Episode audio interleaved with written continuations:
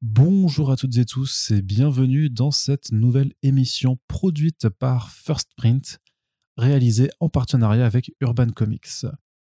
Il s'agit du troisième épisode de notre maxi-série Une année 2023 avec les auteurs et autrices urbaines qui vise à mettre en avant une fois par mois une personnalité importante du catalogue Urban Comics, actif ou active aussi bien dans le comics de super-héros mainstream qu'en indépendant. Après avoir reçu James Tanyan 4 et Chips Darsky, nous avons le plaisir d'accueillir aujourd'hui Geoff Jones, scénariste américain, grand architecte de l'univers DC Comics des années 2000 et 2010. Co-créateur du personnage de Stargirl, auteur d'un run, de plusieurs runs d'ailleurs, iconiques sur la Justice Society of America, mais aussi d'un très long run sur Green Lantern, décrit sur The Flash ou Superman.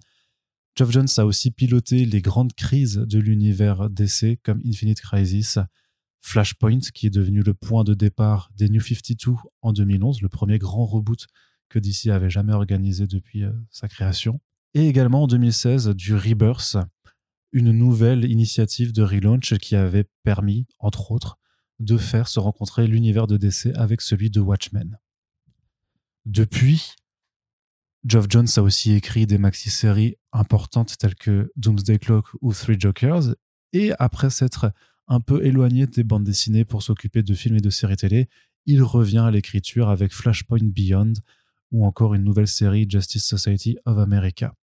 En indépendant, Geoff Jones a lancé en Creator Round son premier titre, Geiger aux côtés de Gary Frank, et un autre titre, Junkyard Joe, qui se déroule dans le même univers partagé baptisé The Unnamed. Nous allons donc aborder l'ensemble de ces sujets au cours de cette interview, qui ne dure qu'une heure, c'est notre frustration et notre excitation à la fois, mais Geoff Jones n'était pas disponible hélas plus longtemps lors de notre créneau. Nous espérons que cela vous plaira puisque l'interview est intégralement doublée en français et peut donc être écoutée par toutes et tous à toute heure et tout moment. Une fois le générique passé, je vous laisse donc en agréable compagnie en espérant que vous apprécierez de rencontrer Geoff Jones à l'audio.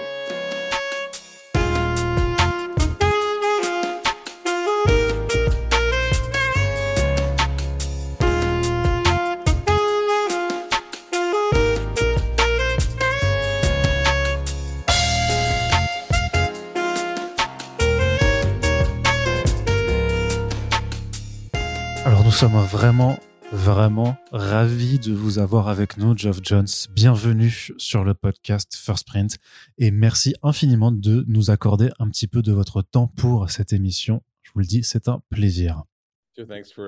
Merci à vous, je suis ravi d'être avec vous. C'est peut-être votre premier podcast pour un public français, non? Je crois, oui. Alors je vais commencer par une question basique. Est-ce que vous pouvez un peu nous en dire un petit peu plus sur vous? Et surtout pourquoi vous aimez autant les super-héros? Parce que on sait avec les années que c'est vraiment le cas. Um, Bien, je suis un scénariste de comics et aussi pour le cinéma et la um, télévision. Je vis en uh, Californie, mais je viens de Détroit, dans le Michigan.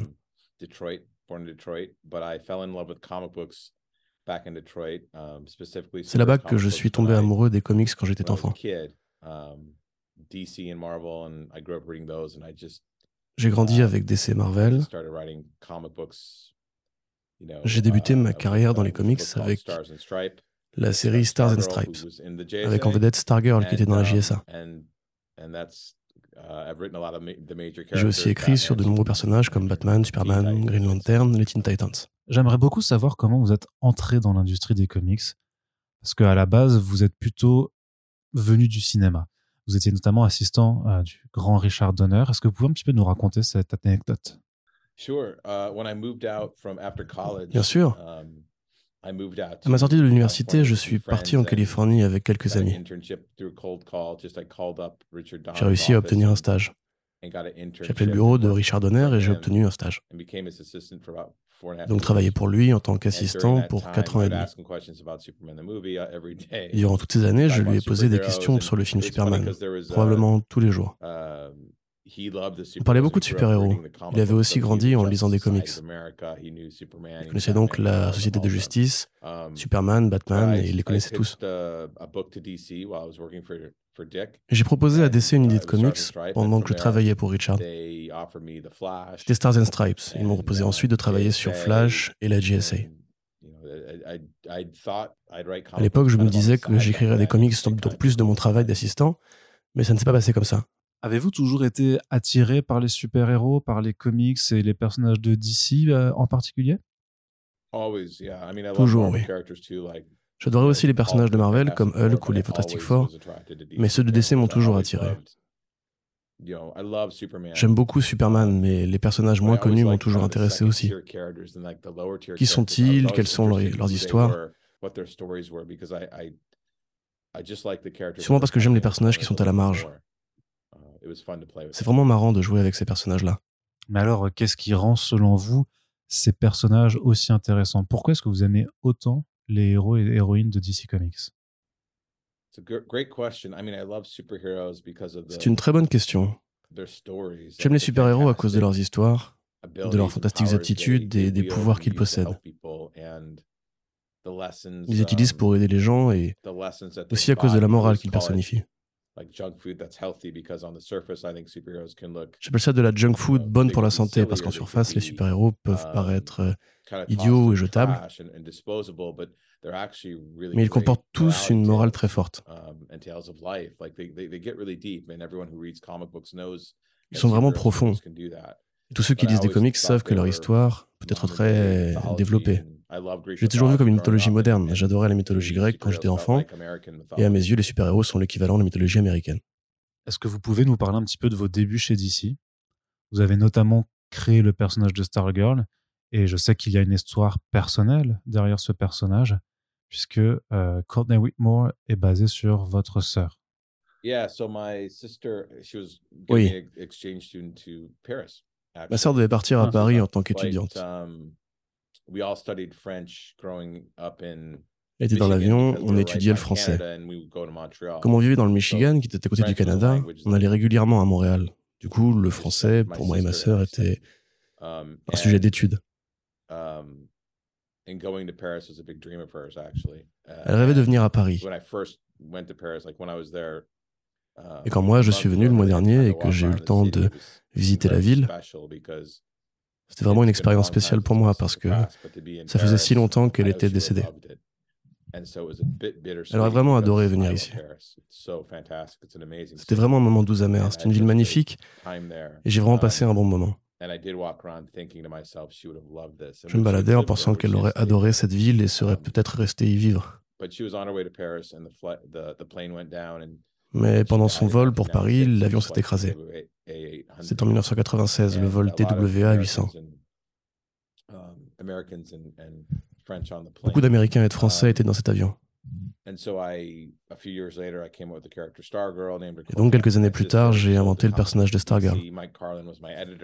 Je l'ai appelé Courtney comme ma sœur et j'ai vendu l'idée à DC Comics. Mike Carlin était mon éditeur à ce moment-là et j'aimais beaucoup Mike car il était scénariste lui aussi. J'ai grandi en lisant ses comics. Au départ, nous voulions faire une mini-série, mais ensuite ils l'ont passé en série mensuelle, ce qui était super de leur part. James Robinson, qui a écrit Starman et travaillé ensuite avec moi sur la série télé Stargirl, c'est vraiment lui qui m'a fait entrer dans l'industrie des comics. Quand je l'ai rencontré, c'était dans une convention à Détroit et nous sommes devenus amis. J'étais encore à l'université à ce moment-là. Quand j'ai eu l'idée, il habitait à une dizaine de minutes du studio, on a déjeuné ensemble. Je lui ai raconté mon idée et il a appelé Mike Carlin en lui disant que c'était une très bonne idée et qu'il fallait s'y intéresser. C'est ce que Mike a fait. Ce sont vraiment James et Mike qui m'ont fait entrer dans l'industrie des comics? De là, j'ai coécrit GSA avec David Goyer, puis j'ai remplacé Mark Waid sur Flash, ce qui était impressionnant parce que c'est un très bon récit. Est-ce que vous vous rappelez comment c'était de travailler dans cette industrie à l'époque, puisqu'elle a beaucoup, beaucoup changé en une vingtaine d'années? C'est tellement vieux maintenant. Uh, L'industrie était très, très différente il y a 20 ans. Um, il n'y avait pas de version pirate sur Internet, il n'y avait pas de previews. Um, On ne pouvait pas se faire spoiler un bouquin comme ça. On lisait les livres et on découvrait les histoires en les lisant. Mais le point négatif, c'est qu'il était plus difficile de rencontrer les lecteurs, de les trouver.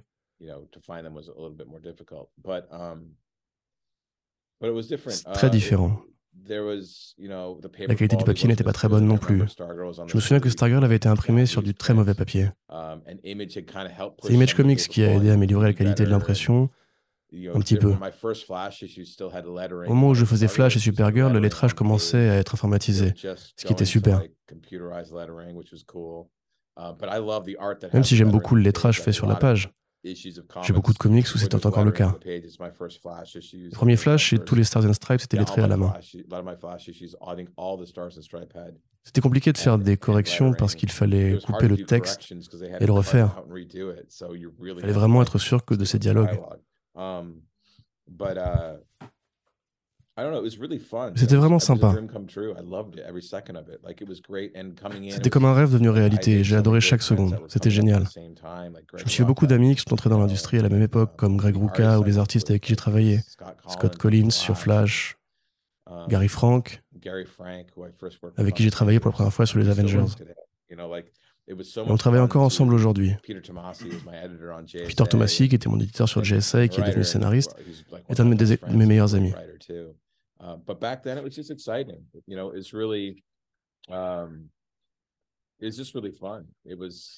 On avait cette impression que tout était possible à l'époque. You know, anything could happen, and um, I don't know. I love that era of comics too. I love. J'adore les comics de cette période. Toute cette période après la mort de Superman. Vous avez également construit énormément de choses chez DC quand vous avez créé le Green Lantern Corps en reprenant la série Green Lantern, en faisant aussi Infinite Crisis. Qu'est-ce que ça représente d'écrire un événement aussi important qu'Infinite Crisis? C'est pas trop impressionnant de créer ce genre d'événement? Ça représente beaucoup de travail. J'ai déménagé à New York pour travailler sur deux événements. Le premier était Infinite Crisis, parce qu'il impliquait tellement de crossovers, et le deuxième c'était Blackest Night. J'ai pris tout ce que j'avais appris sur Infinite Crisis pour l'utiliser dans Blackest Night afin de faciliter le process pour créer les meilleurs titres possibles. C'était vraiment un bon process. Infinite Crisis était très bon aussi, parce que DC n'avait pas fait de crossover depuis des années. Les comics en étaient là et ça a été un vrai défi afin de parvenir à Infinite Crisis. C'était très compliqué mais très sympa à faire aussi. Je venais de finir Green Lantern Rebirth et Identity Crisis que Brad Meltzer avait écrit, et j'ai vraiment adoré ces scénarios. C'était vraiment une très bonne source d'inspiration, on s'est inspiré l'un de l'autre. Um, je travaillais beaucoup avec Greg, Judd, uh, Dan et Jeff Loeb. C'était vraiment une super période. C'était aussi très intimidant, mais je ne me suis pas dit que je ne oh pouvais pas y arriver. Oh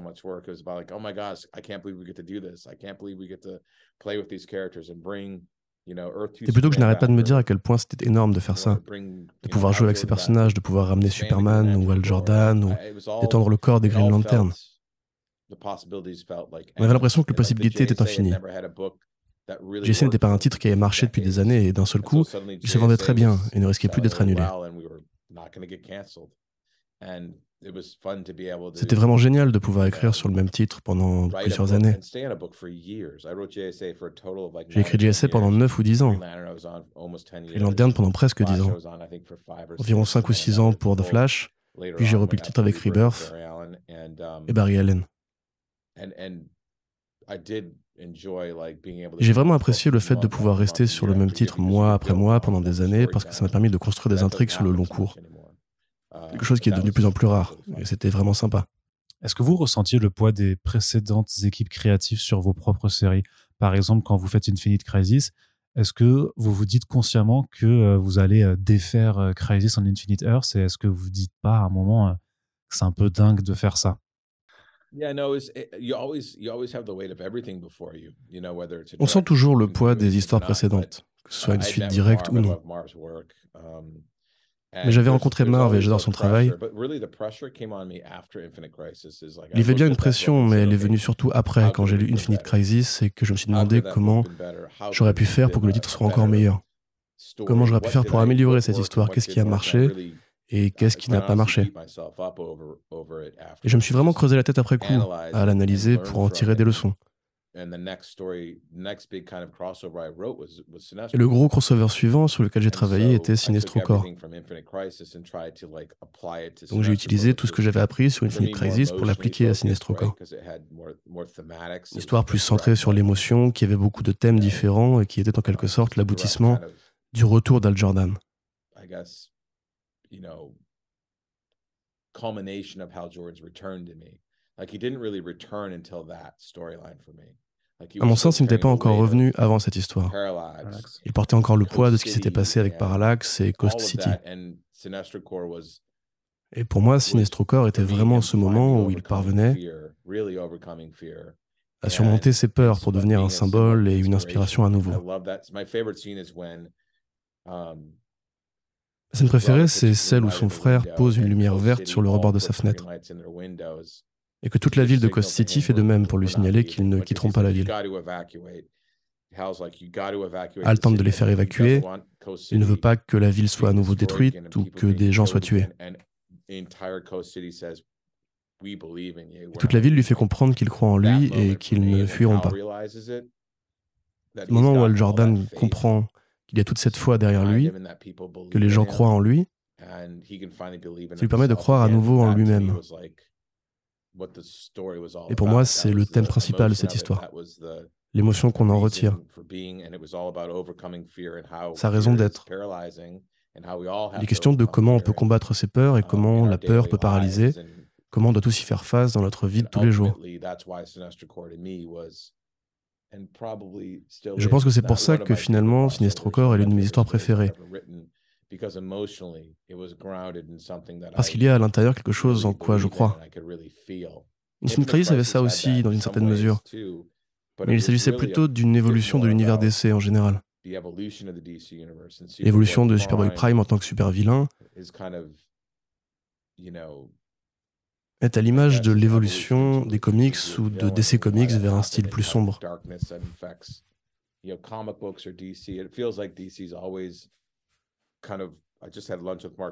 eu un déjeuner avec Mark Wade récemment et on parlait de ça justement. DC est censé se tirailler entre des histoires plus sombres et ensuite plus légères. Tout le monde a tendance à définir DC comme étant soit très sombre, soit très léger. Mais en vérité, c'est un peu des deux, ça l'a toujours été. Vous avez Batman qui est un personnage assez sombre, et ces titres vont donc refléter cette image. En même temps, vous avez Superman qui est beaucoup plus solaire, beaucoup plus positif. Ces deux icônes, Batman et Superman, sont à l'image du tiraillement entre ces deux facettes, le sombre et la lumière. Um, Dans un sens, Infinite Crisis analysait cette situation. On est passé par des moments très très sombres pour finalement arriver à une situation plus lumineuse. Une des scènes qui résumait le mieux à ça, à mon sens, se trouve dans le premier numéro, quand Batman dit à Superman que la dernière fois qu'il a inspiré quelqu'un, c'est quand il était mort. Je trouvais que cette scène était très intense et une bonne approche des deux personnages. Mais Infinite Crisis a toujours eu pour but de reconstruire des, héros et les relations qui les unissaient. J'adore les moments entre Batman et Nightwing, aussi ceux avec Superman et Lois. Tous ces moments dans Infinite Crisis, lorsqu'on les regarde bien, parlent d'un univers fracturé, en pleine reconstruction, et des relations qui se reconstruisent également. Um, en mon sens, c'est un des thèmes de mon œuvre dans Rebirth. J'aime réparer les choses.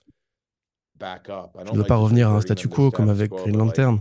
Le but est d'aller beaucoup plus loin, de reconstruire, d'étendre cette mythologie en laissant les personnages devenir plus grands et plus forts, permettre à d'autres héros d'apparaître. C'est pour ça que les Blue Lanterns et les Red Lanterns sont arrivés. Mais écrire ces crossovers est toujours un défi impressionnant. C'est dur, mais tellement marrant à faire. Et une telle récompense. C'était il y a un peu plus de dix ans que Flashpoint a vu le jour. Il s'agit d'un des plus grands events de l'industrie.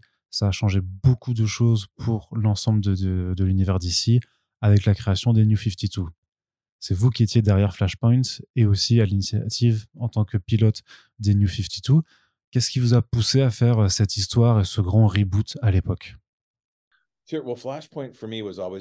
Um, Pour moi, Flashpoint est basé sur l'émotionnel, encore une fois. C'est pour cela que c'est un de mes événements préférés avec Sinestro Corps et Blackest Night. L'histoire a une base émotionnelle.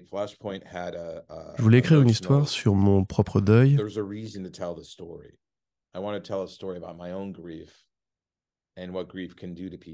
Et ce que le deuil peut faire aux gens?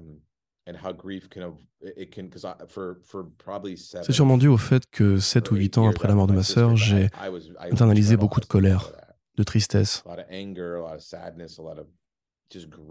surtout beaucoup de chagrin. Le chagrin a changé, il a produit des sortes de métastases.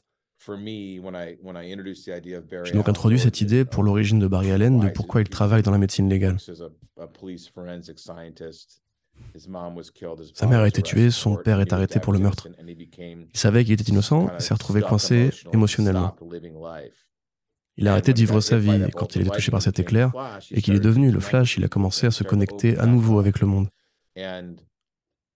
Il a commencé à perdre sa carapace. L'histoire que j'avais écrite pour Rebirth fallait culminer vers Flashpoint. Barry Allen possède le pouvoir de voyager dans le temps, donc pourquoi n'irait-il pas dans le passé pour sauver ceux qu'il aime Moi, je donnerais tout pour retourner en arrière et essayer de sauver ma sœur. Et tout le monde le ferait aussi. Donc, dans Flashpoint, je voulais écrire une histoire sur le deuil, et comment il nous affecte, nous change.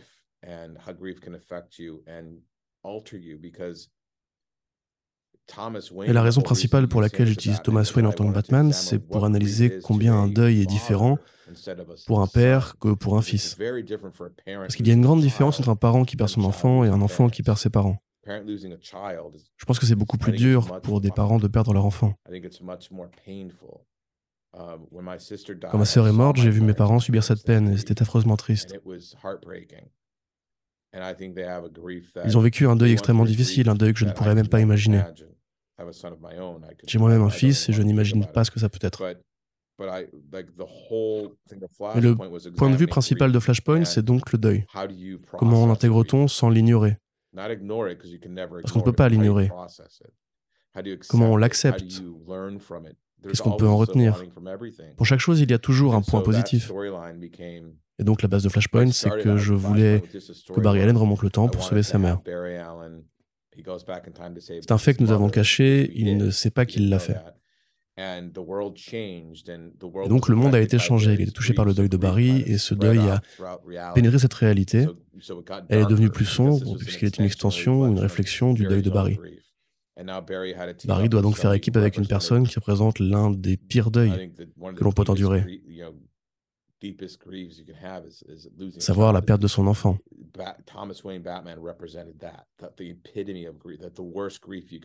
C'est la pire douleur que l'on peut ressentir, n'est-ce pas? L'horrible expérience d'un père qui a perdu son fils. Et à mesure qu'ils font équipe et qu'ils enquêtent, Barry l'aide à devenir une meilleure personne, à faire de meilleurs choix.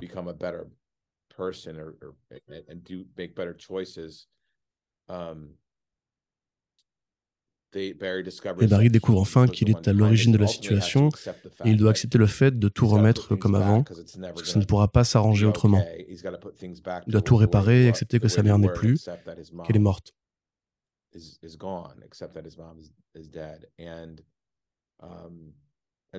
Et donc l'histoire est partie de là.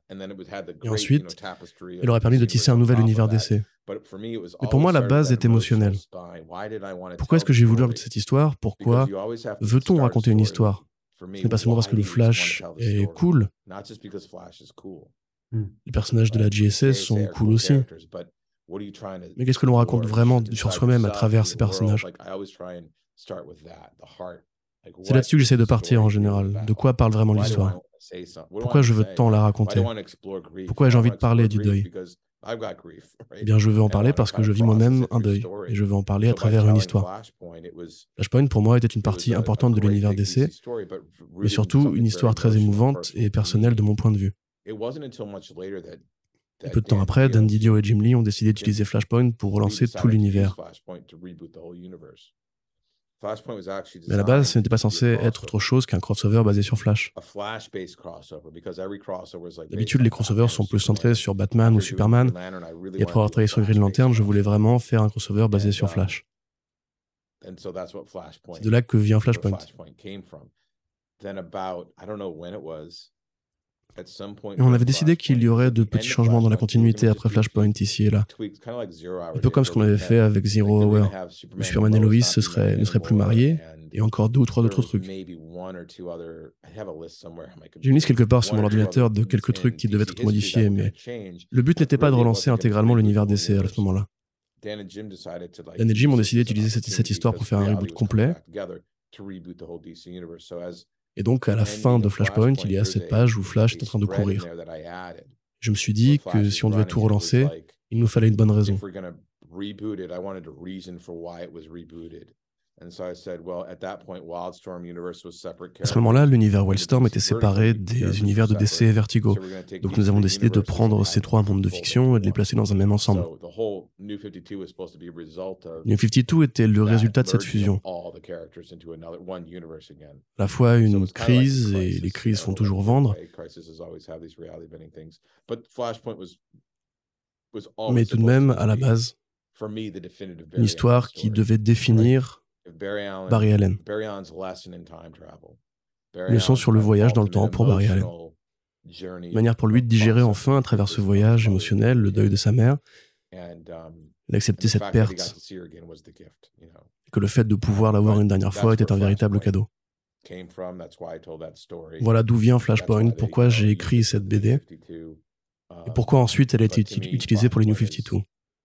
C'est une histoire vraiment spéciale de mon point de vue, et je suis vraiment très content que le film soit basé dessus parce que c'est vraiment un voyage qui me tient à cœur. Je pense que ça va parler à beaucoup de gens qui font face au deuil. Ah, ça veut dire que vous avez déjà vu le film? Bon, j'imagine que vous ne pourrez pas en parler dans ce podcast. Vous étiez à la tête de l'équipe créative de DC depuis euh, les New 52 en tant que Chief Creative Officer. Et en 2016, c'est le relaunch Rebirth qui a démarré. Comme vous l'avez dit avant dans ce podcast, l'univers d'essai aussi souvent entre des histoires sombres et des histoires plus légères. Et il y a une certaine forme d'optimisme qui est revenu avec le Rebirth. Est-ce que vous pensez maintenant à rebours que DC avait peut-être un peu perdu sa voix entre les New 52 et Rebirth? Uh, En tout cas, c'est pour ça que nous avons fait Rebirth. Il y a très bonnes histoires dans les New 52.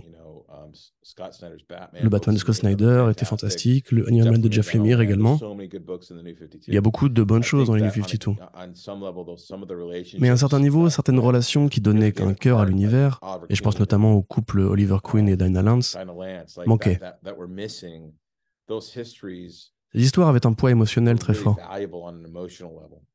Il ne s'agissait pas tant des personnages en eux-mêmes qui pouvaient manquer, mais de ces émotions, de la chaleur que l'univers d'essai avait grâce à ces relations. Je pense que cela commençait à manquer aux lecteurs aussi, nous en avons discuté entre nous. Ces personnages ne se connaissaient pas encore assez et leur relation n'était pas encore assez forte. Dans un sens, le but de Rebirth était, pour moi, de mettre euh, l'émotion au cœur de ces histoires à nouveau, de remettre du cœur et de la chaleur. Le cœur de tout ça, pour moi, c'était Wally West. C'est mon personnage um, préféré, déjà en partie à cause de Mark Wade. Wally West n'était plus dans ce nouvel univers d'essai. Pour moi, il était un symbole de cette chaleur et de cet um, héritage que nous avions perdu et qui nous manquait.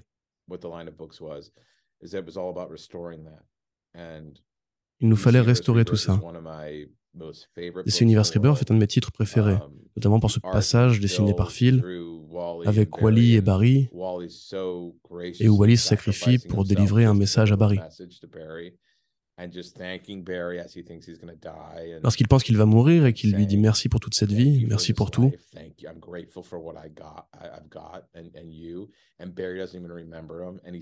et que Barry ne se souvient plus de lui,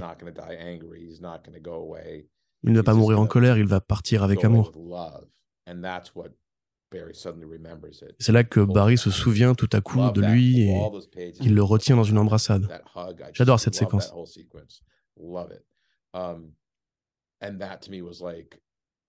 Pour moi, c'était ça la principale raison de faire Rebirth. C'était de faire revenir des personnages et des relations et récupérer ces histoires pleines de tendresse. Il ne s'agissait pas seulement de lister tous les événements qui se sont produits, mais de rendre à ces histoires, à ces personnages, leur connexion émotionnelle, parce que c'est ce qui fait un tout. Sinon, ce ne sont que des figurines d'action. Rebirth, c'est aussi un événement très important puisqu'il a amorcé la fusion de l'univers d'essai avec celui de Watchmen, en utilisant notamment le Dr Manhattan comme une forme de responsable des New 52. Vous n'avez pas eu peur de franchir cette ligne en utilisant les personnages d'un livre aussi iconique que Watchmen, d'autant plus qu'Alan Moore a toujours euh, exprimé son désir de ne voir personne réutiliser ces personnages. Vous n'avez pas eu peur un petit peu de pénétrer sur ce territoire? Bien sûr, c'est toujours intimidant. Gary Frank et moi étions partis sur le tournage de Wonder Woman en Angleterre. Gary était venu me voir. On s'est baladé pendant une heure autour du uh, studio et on a discuté de cette histoire parce qu'on savait que ça allait être énorme.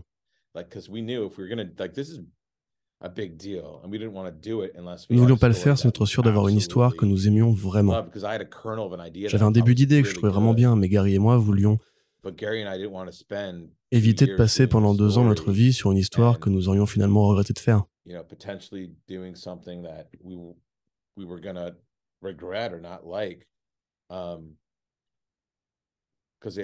Before Watchmen avait déjà été fait et le saut avait déjà à ce moment-là été brisé en un sens. Mais là, nous allions beaucoup plus loin. Donc nous avons discuté pendant environ deux heures de l'histoire, de l'état du monde, du fait que tout était encore très polarisé, des factions de plus en plus nombreuses qui s'étaient créées.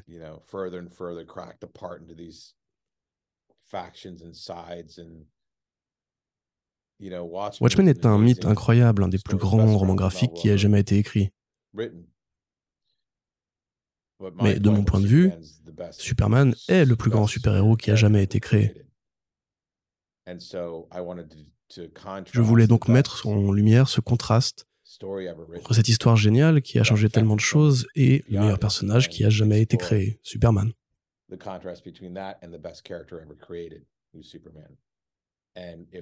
Et si Watchmen peut affecter tout ce qu'il touche, eh bien, Superman peut le faire aussi. Donc je voulais vraiment ce contraste parce qu'au bout du compte, c'est une histoire sur Superman. Hmm. C'est une histoire sur les divisions, sur l'identité. C'est une des histoires sur lesquelles j'ai préféré travailler. Gary et moi avons tout donné dessus. J'adore l'histoire sur Nathaniel Dusk, Carver Coleman. C'est vraiment une histoire sur le fait de découvrir son humanité.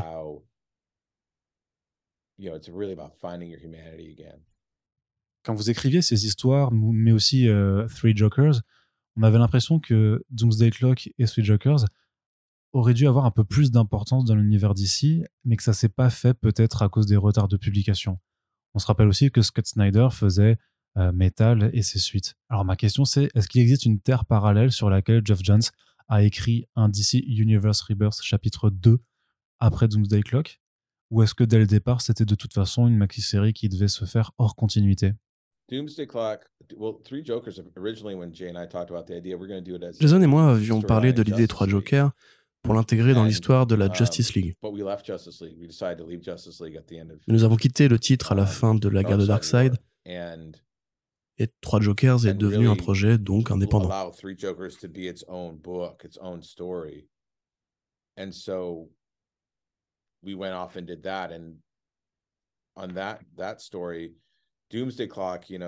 ce que nous avons fait.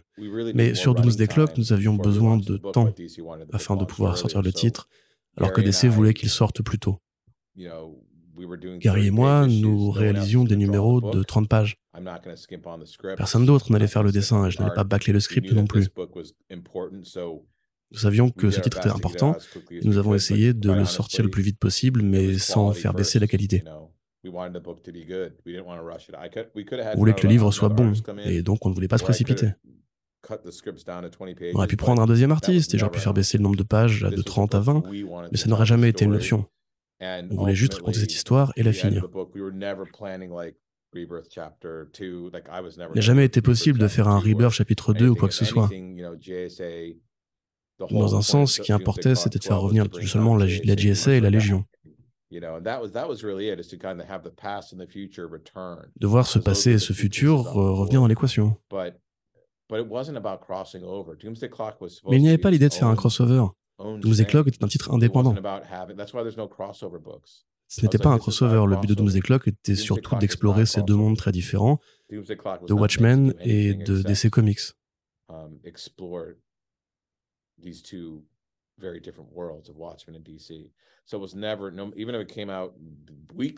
Donc même si nous l'avions sorti en hebdomadaire, il n'aurait jamais été question de lancer un titre Watchmen ensuite ou un titre JSA.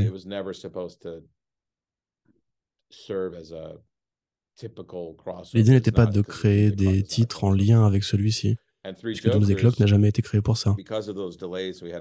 Pour les trois Jokers, à cause des retards que nous avions sur Doomsday Clock, Zone et moi avons décidé que nous demandions à DC d'attendre que le livre soit fini pour être sollicité. C'est pour ça qu'il est sorti quand il est sorti. Mais ces deux histoires en album ont été parmi les meilleures ventes.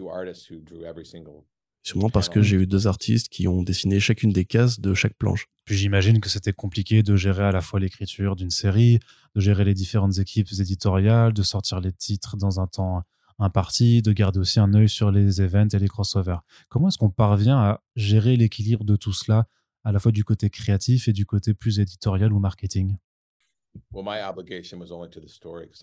Mes obligations ont toujours été vers les histoires. Um, Au moment de Doomsday Clock, je showrunnais la série Stargirl.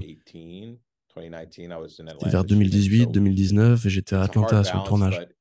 C'était plus compliqué à gérer les deux en même temps. Mais le plus important pour moi, c'était de faire sortir ces, faire sortir ces histoires dès qu'elles étaient finies. Est-ce que vous pouvez nous parler maintenant un peu plus de Flashpoint Beyond? Vous êtes revenu sur cette histoire dix ans après sa publication. Euh, qu'est-ce qui vous a fait revenir à cet univers? Et est-ce que vous y avait une intention d'apporter une conclusion dans euh, l'histoire de Flashpoint Batman?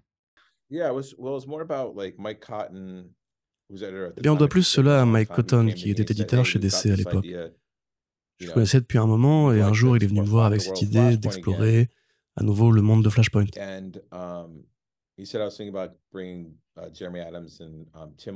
Il pensait aussi demander à Jeremy Adams et à Tim de se joindre au projet.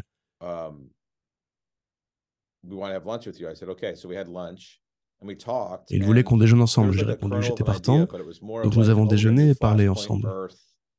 Il y avait ce tout petit début d'idée que nous uh, allions aller sur cette terre Flashpoint. Mais il n'y avait pas la même profondeur émotionnelle que sur la première série. Donc après la discussion au déjeuner, au cours de plusieurs réunions, nous avons essayé de creuser l'idée de ce qui faisait le cœur de Flashpoint. Si Flashpoint était taxé sur Barry Allen et sa façon de gérer le deuil,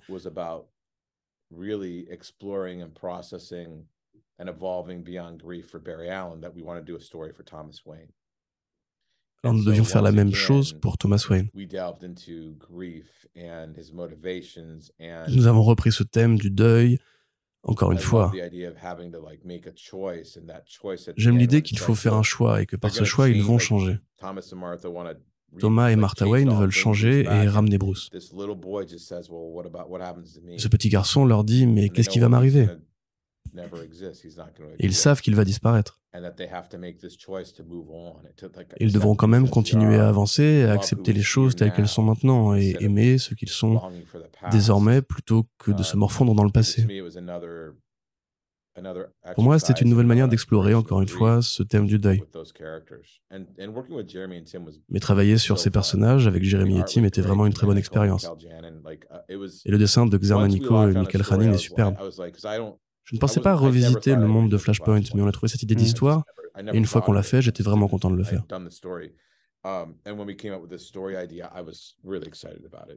Donc vous ne pensiez pas revisiter cette histoire, mais quelqu'un chez DC vous a dit qu'il souhaitait célébrer les 10 ans de Flashpoint, et du coup vous avez cherché et vous deviez trouver un argument scénaristique, c'est ça? Yeah. Yeah, it was that. It was like it was oui, c'est ça. Like, with Doomsday Clock, they never, no one ever pitched it. Blackest Night, no one ever pitched it. To Pour Doomsday Clock, personne ne m'a donné cette histoire. Core. Dan DiDio had the idea for Infinite Crisis, like where it was like you wanted to do kind of. Dan DiDio a eu l'idée pour Infinite Crisis. Um, pour célébrer l'anniversaire de Crisis. Finalement, nous avons ramené le multivers à ce moment-là. Ce qui est bizarre quand on pense qu'il n'existait plus depuis pas mal de temps. Oui, puis maintenant, il y a le multivers, l'omnivers, le métavers, l'hypertemps. Euh, est-ce que ça ne devient pas parfois un peu trop dense, notamment pour les nouveaux lecteurs? Vous pensez pas qu'il y a trop de notions à absorber? Oui, ça l'est parfois. C'est intéressant parce que le multivers est devenu quelque chose de mainstream maintenant. Il y a tous ces films qui en parlent. Um, et ça va continuer dans les films de DC et Marvel. Le multivers devient un mot comme un autre. Les gens savent de quoi on parle maintenant. Et vous placez également des éléments et des personnages de Doomsday Clock dans Flashpoint Beyond. Moi, j'ai l'impression que vous n'en avez pas encore fini avec l'histoire que vous avez commencé avec Doomsday Clock. C'est le cas? Um, Il y a des personnages avec lesquels j'aimerais continuer. Vous revenez aussi sur la Justice Society of America avec The New Golden Age et une nouvelle série. Beaucoup de lecteurs attendaient ce retour depuis les débuts des New 52 et depuis Rebirth également. Vous avez déjà beaucoup écrit sur la GSA. En quoi on s'attend à une série différente? Qu'est-ce que vous voulez faire avec ces personnages que vous n'ayez jamais écrits auparavant? Bien, j'adore la GSM, mais je voulais explorer son héritage à la fois dans le passé et dans le futur. La GSA est souvent reliée au passé. Je me suis dit que ça pouvait être marrant de découvrir le futur de la GSA en utilisant le personnage de Huntress, Elena Wayne, comme point d'entrée, en la ramenant au sein de la GSA. Donc il s'agissait vraiment d'explorer un peu plus l'héritage de la GSA. Mais pour une fois, pas seulement en regardant vers le passé, mais aussi vers le futur. Nous allons présenter beaucoup de nouveaux personnages dans Stargirls The Lost Children qui vont s'intéresser à la GSA dans une histoire plus large. Donc même si nous nous intéressons qu'aux années 40, nous allons introduire de nouveaux personnages et des histoires que vous n'avez jamais vues. Et ensuite, nous irons dans le futur, dans la même optique. Je voulais vraiment écrire à nouveau la GSA, et si je le faisais, il fallait montrer que cette équipe, pour mes super-héros, existera toujours. Elle est si puissante que rien ne peut la faire disparaître. Même si on veut à nouveau faire un reboot, elle sera encore là. La GSA sera toujours là. Je crois que DC a essayé de l'effacer deux fois. Dans Zero, dans Zero Hour, ils ont essayé de l'effacer à nouveau dans The New 52. Mais il faut respecter la GSA et laisser ces personnages en paix. Ils sont tellement importants pour DC, ils sont juste énormes. Et je veux écrire des histoires pour montrer à quel point ces personnages sont importants et l'impact qu'ils ont. Lorsqu'on écrit des personnages qui ont un tel historique, vous devez aller piocher dans le passé, que ce soit pour réutiliser un personnage de la GSA ou pour créer un nouveau vilain. Est-ce que vous avez un carnet de notes, un fichier? Comment est-ce que vous faites pour vous y repérer dans tout ce patrimoine de comics? C'est étrange de se souvenir de tous les comics d'essai que j'ai pu lire. Um, mais je connais les personnages. J'ai travaillé ces personnages sur tellement d'années. Just. Uh, oui, et j'adore explorer tous les personnages. J'aime les plus petits. Mais en réalité, chaque personnage a le potentiel de devenir um, un héros principal. J'ai toujours pensé que la GSA avait été mise de côté et qu'il méritait mieux que ça. Um, J'imagine que je suis très protecteur envers ces personnages, c'est juste que je les adore vraiment. C'est-à-dire que vous voulez continuer à écrire sur ces personnages euh, dans l'avenir? Le problème avec la GSA, c'est qu'ils sont si nombreux et si différents les uns des autres. Um, Il y a une infinité d'histoires à raconter sur eux. Quelqu'un m'a demandé si je devais écrire à nouveau les Green Lantern, est-ce que j'aurais déjà une histoire en tête? J'en ai une. Je ne sais pas si je l'écrirai un jour, mais ce ne serait pas dans un mensuel. Je ne ferai plus ça. Um, Vous ne voulez plus revenir aux comics mensuels à faire de l'ongoing? Oui, j'ai encore une histoire de Green Lantern, mais c'est une histoire très spéciale, qui serait pour le Black Label, comme ils l'appellent maintenant. Dans le style de trois Jokers, si vous voulez. En termes de format, pas en termes d'histoire, bien sûr. Ce serait ce genre d'histoire. Je ne pourrais pas refaire un Green Lantern en mensuel. J'essaie sûrement l'un des rares titres pour lesquels j'ai déjà écrit et où je pourrais y revenir parce que le potentiel est juste sans limite. On en arrive donc à la dernière partie de notre interview. On va parler de Geiger donc, euh, et de l'univers The Unnamed. C'est votre première vraiment création en tant qu'indépendant, si je ne me trompe pas. Oui, Geiger est notre premier titre chez Image Comics. J'adore travailler chez eux, c'est vraiment génial. Alors ma première question, c'est pourquoi avoir attendu aussi longtemps? Euh, Il y a eu un exode des auteurs en Indé euh, dans les années 2010 avec bon nombre de vos collègues comme Ed Brubaker, Brian Kevo ou Jeff Lemire. Vous, j'imagine que vous étiez très occupé avec l'univers d'ici, mais c'est vrai que quand Geiger a été annoncé, euh, la première réflexion, c'était de se dire mais pourquoi Geoff Jones a mis aussi longtemps à faire du Creator Round? Honnêtement, j'adore simplement travailler pour DC Comics. J'avais beaucoup de travail sur les séries, les films et tout ça. En définitive, c'est grâce à Gary Frank, parce que nous travaillons ensemble sur Doomsday Clock. Il était frustré à cause des deadlines qu'on nous donnait, parce que quoi que nous fassions, nous serions en retard. Il ne voulait pas lancer les titres aussitôt qu'il nous le demandait, et il voulait vraiment avoir le contrôle là-dessus. Gary n'est pas aussi attaché aux super-héros. C'est un grand artiste qui aime surtout les histoires et des histoires qui ont un sens. Et donc nous étions en train de finir Doomsday Clock et on a beaucoup discuté de ce que nous voulions faire ensuite. J'avais juste envie de créer de nouveaux personnages. Oui, mes marionnettes sont des tout nouveaux personnages, mais ils appartiennent quand même à DC Comics. Seth Walker est un nouveau personnage, mais il appartiendra à DC Comics. Jessica Cruz est un nouveau personnage. En fait, j'ai créé tellement de personnages pour DC qu'ils possèdent, comme Stargirl.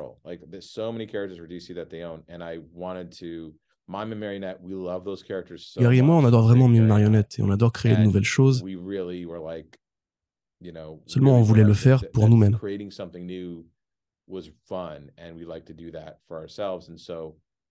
Donc après avoir fini Doomsday Clock, on a décidé d'aller voir Image. Et on a travaillé sur Geiger en secret pendant pas mal de temps, jusqu'à ce qu'il soit prêt. On l'a annoncé, on l'a fini, on l'a fait sortir. C'était le premier chapitre de The Unnamed, Geiger, tome 1. Nous venons de finir Junkyard Joe, qui est le deuxième personnage de The Unnamed. Il y en aura beaucoup d'autres, mais pour l'instant, Gary et moi allions commencer une série en deux numéros appelée Geiger Grand Zero. Ça parle de ses tout débuts. Puis nous ferons le deuxième tome de Geiger. C'est très gratifiant de créer ces nouveaux personnages et ces nouveaux univers. C'est vraiment quelque chose que je voulais faire. Car ce sont des héros et pas des super-héros. Ils sont plus proches de mythes américains, mais ils ont des pouvoirs. The est la ligne directrice de Geiger. On a créé tous ces personnages très différents qui débutent avec Redcoat au moment de la Révolution américaine que je suis en train d'écrire avec Brian Hitch en ce moment même. Ils vont jusque dans le futur de Geiger, qui sert plutôt de point final. J'imagine que je suis un fan d'histoire.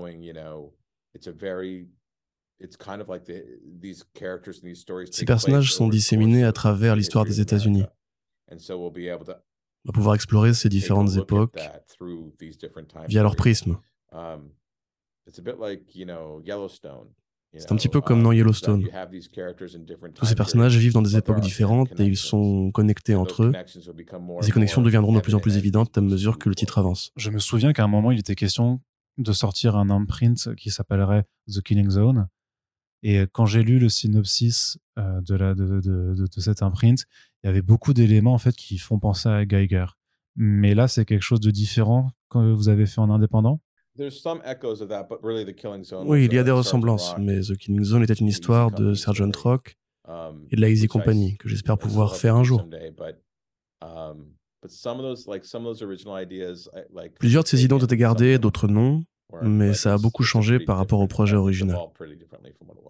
Non, mais c'est ça, parce que Geiger, ça ressemble quand même un, peu à Dr. Phosphorus, et Junkyard Joe, ça pourrait totalement être une histoire avec euh, Sergeant Rock.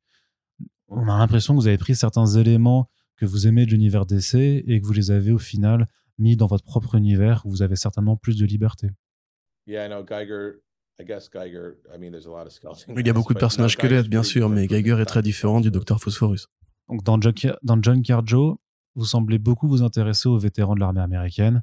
On voit un robot qui est un soldat durant la guerre du Vietnam et qui souffre de stress post-traumatique. C'est quelque chose qui vous touche personnellement, vous ou Franck, pour en faire un thème de votre série? Oui, bien sûr, c'est vraiment le thème de ce livre-là. La reconstruction, la guerre et ce qui se passe une fois que la guerre est finie. Um, uh, Nous avons tous deux des vétérans dans notre famille et certains d'entre eux sont dans ce livre. Cette histoire parle de ça même s'il y a une certaine chaleur à l'intérieur. Ce n'est pas une histoire sombre.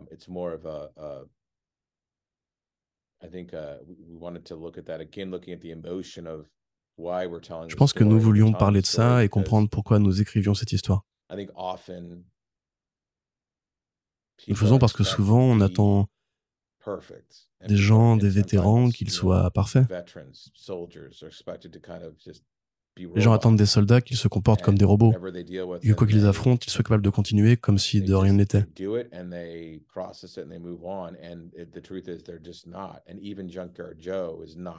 ce n'est pas le cas.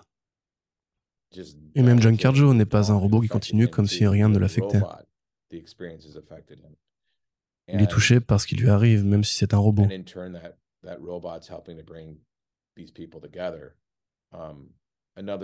Et en plus, il essaye de ressembler aux humains.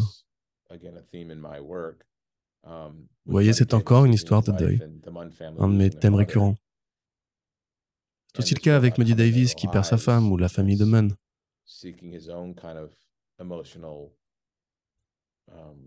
Um, Ce robot qui arrive dans leur vie et qui cherche aussi à guérir uh, émotionnellement. C'est de ça dont l'histoire parle. Mmh. Um, C'était important pour moi que nous réussissions à accueillir pas mal d'argent pour les vétérans avec le premier numéro. Nous avons pu mettre en lumière un sujet dont personne ne parle dans les comics. Je ne pense pas qu'il y ait beaucoup de bandes dessinées à propos de ça.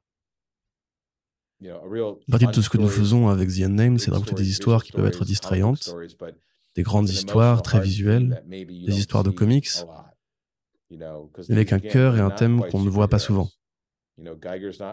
Parce qu'à nouveau, il ne s'agit pas de super-héros.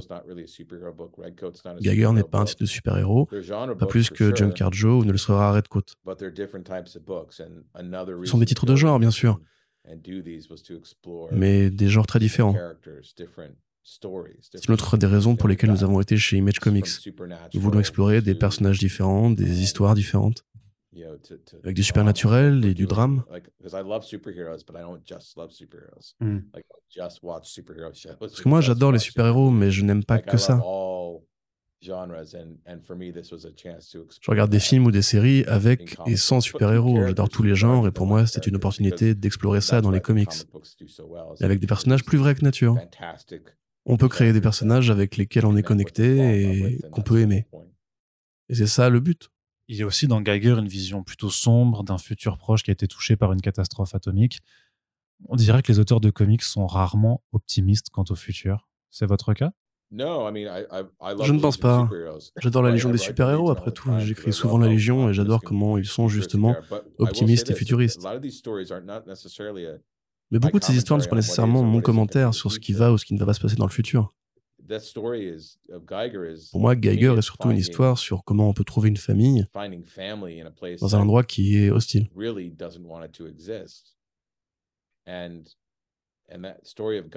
Geiger n'est pas une histoire sombre. Le monde de Geiger est sombre. Mais ce n'est pas le cas de son histoire.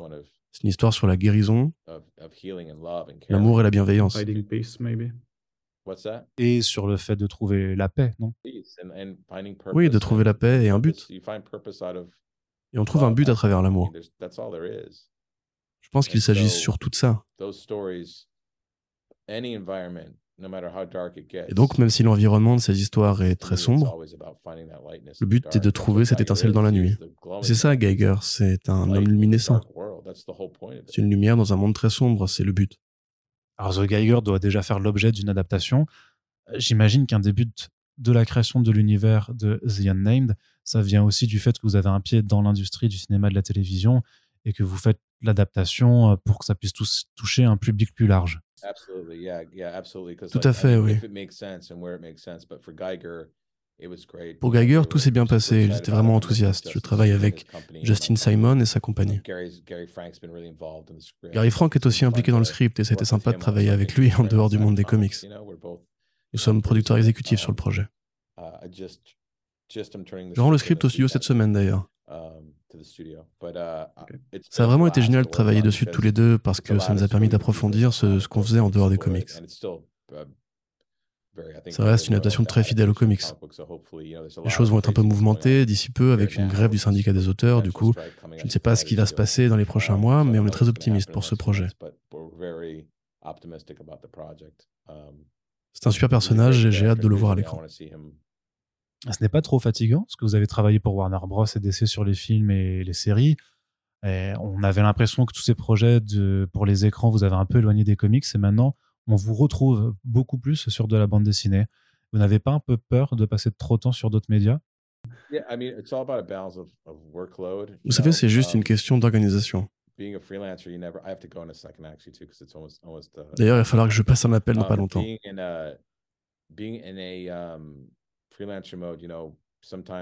Mais en tant qu'indépendant, parfois il y a beaucoup de travail. Parfois les projets se font et parfois non. Mais moi j'adore écrire, j'adore ce que je fais. Geiger est un projet important pour moi, donc si ça se fait, j'en profiterai. Je ne suis pas inquiet. J'adore ce que je fais, j'ai des journées bien remplies. J'ai toujours voulu écrire, je suis fait pour ça. Alors je continuerai à écrire. Mais j'ai effectivement réduit le nombre de projets que je voulais écrire parce que je veux que ce soit bien fait. Notamment avec la série Geiger. Quand je produisais Stargirl, 90% de mon temps était dédié à la série. C'était dur de pouvoir faire autre chose à côté. Mais je voulais que la série soit réussie. On s'attache personnellement à certains projets et ça devient comme nos enfants ensuite. On est obsédé par eux, on s'inquiète pour eux. Je suis vraiment reconnaissant de faire ce que je fais.